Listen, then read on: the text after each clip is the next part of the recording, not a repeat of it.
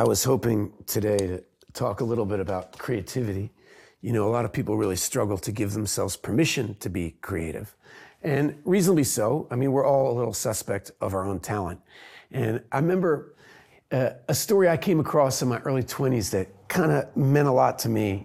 I was really into Allen Ginsberg, and I was reading his poetry, and I was reading, uh, he did a lot of interviews. And uh, one time, William F. Buckley had this television program called Firing Line, and Ginsberg went on there and sang a, a Hare Krishna song while playing the harmonium, you know. And he got back to New York to all his intelligentsia friends, and they all told him, "Don't you know that everybody thinks you're an idiot? I mean, the whole country's making fun of you." And uh, he said, "That's my job. You know, I'm a poet, and I'm going to play the fool. Most people have to go to work all day long, and they come home, and they fight with their spouse, and they eat, and they, like, turn on the old boob tube, and somebody tries to sell them something. And I just screwed all that up. I went on, and I sang about Krishna. And now they're sitting in bed and going, who, who, who's this stupid poet? And they can't fall asleep, right? And that's his job as a poet.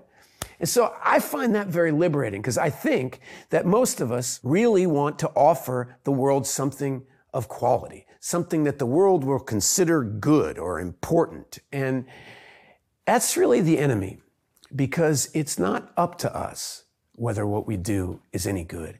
And if history's taught us anything, the world is an extremely unreliable critic, right?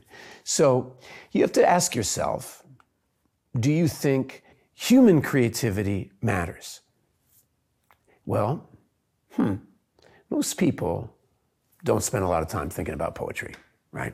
They have a life to live, and they're not really that concerned with Allen Ginsberg's poems or anybody's poems until their father dies. They go to a funeral, you lose a child, um, somebody breaks your heart, they don't love you anymore. And all of a sudden, you're desperate for making sense out of this life. And has anybody ever felt this bad before? How did they come out of this cloud? Or the inverse, something great. Um, you meet somebody and your heart explodes. You love them so much you can't even see straight. You know, you're dizzy. Did anybody feel like this before? What is happening to me? And that's when art's not a luxury. It's actually sustenance. We need it. Okay, well, what is it? Human creativity is nature manifest in us. We look at the, um, oh, the Aurora Borealis, right? I did this movie called White Fang when I was a kid, and we shot up in Alaska, and you go out at night, and the sky was like rippling with purple and pink and white. And it's the most beautiful thing I ever saw. It really looked like the sky was playing. Beautiful. You go to Grand Canyon at sundown. It's beautiful. We know that's beautiful, but fall in love. Your lover's pretty beautiful. I have four kids. Watching them play, watching them like pretend to be a butterfly or run around the house or doing anything, it, it, it's so beautiful. And I believe that we are here on this star in space to try to help one another, right? And first we have to survive, and then we have to thrive. And to thrive, to express ourselves, all right, well, here's the rub, we have to know ourselves. What do you love? And if you get close to what you love, who you are is revealed to you, and it expands. For me, it was really easy. I did my first professional play. I was twelve years old. I was in a play called Saint Joan by George Bernard Shaw at the MacArthur Theater, and boom, I was in love. My world just expanded.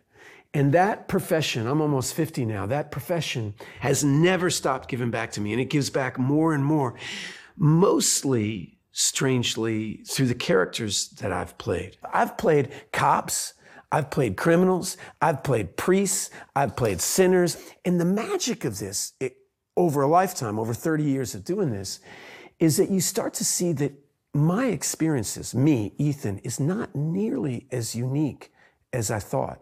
I have so much in common with all these people. And so they have something in common with me. You start to see how connected we all are. My grandmother, my great-grandmother, Della Hall Walker-Green, um, on her deathbed, she wrote this little biography in the hospital, and it was only about thirty-six pages long, and she spent about five pages on the one time she did costumes for a play. Her first husband got like a paragraph, right? Uh, cotton farming, of which she did for fifty years, uh, you know, get, gets a mention. Five pages on doing these costumes. And I look, my mom gave me um, one of her quilts that she made, and you can feel it. She was expressing herself, and it has a power that's real. I remember my stepbrother and I went to go see Top Gun, whatever year that came out. And I remember it, it, we walked out of the mall, it was like blazing hot. I just looked at him, and we both felt that movie just like a calling from God, you know, this, this film, and, but completely differently. Like, I wanted to be an actor. I was like, I gotta make something that makes people feel. I just wanted to be a part of that. And he wanted to be in the military. You know, that's what all we ever did is play F B I, play Army man, play knights, you know, and I'd like pose with my sword. And he would build a working crossbow that you could shoot an arrow into a tree, right? So he joins the Army. Well, he just retired uh, colonel in the Green Berets. He's a multi-decorated combat veteran of Afghanistan and Iraq. He now teaches a sail camp for children of fallen soldiers. He gave his life to his passion. His creativity was leadership. Leading others, his bravery to help others. That was something he felt called to do, and it gave back to him. We know this, the time of our life is so short, and how we spend it, are we spending it doing what's important to us? Most of us not. I mean, it's hard, it's hard. The pull of habit is so huge, and that's what makes kids so beautifully creative, is that they don't, they don't have any habits, and they don't care if they're any good or not, right? They're not, you know, they're not building a sandcastle going, I think I'm gonna be a really good sandcastle builder. You know, they just, they throw themselves at whatever project you put in front of them. Dancing, doing a painting, you know, building something, any opportunity they have, they try to use it to impress upon you their individuality. Right? It's so beautiful. There's a thing that worries me sometimes whenever you talk about creativity, because it can have this kind of feel that it's just nice, you know, or it's warm, or it's something pleasant. It's not, it's vital. It's the way we heal each other. In singing our song, in telling our story, in inviting you to say, hey, listen to me, and I'll listen to you, we're starting a dialogue. You know, and when you do that, this healing happens. And we come out of our corners and we start to witness each other's common humanity. We start to assert it. And when we do that, really good things happen. So if you want to help your community, if you want to help your family, if you want to help your friends, you have to express yourself. And to express yourself, you have to know yourself. It's actually super easy. You just have to follow your love, right? There is no path. There's no path till you walk it. And you have to be willing to play the fool. So don't, you know, read the book that you should read. Read the book you want to read, right? Don't listen to the music that you used to like. You know, take some time to listen to some new music. Take some time to talk to somebody that you don't normally talk to. I guarantee if you do that, you will feel foolish. That's the point. Play the fool.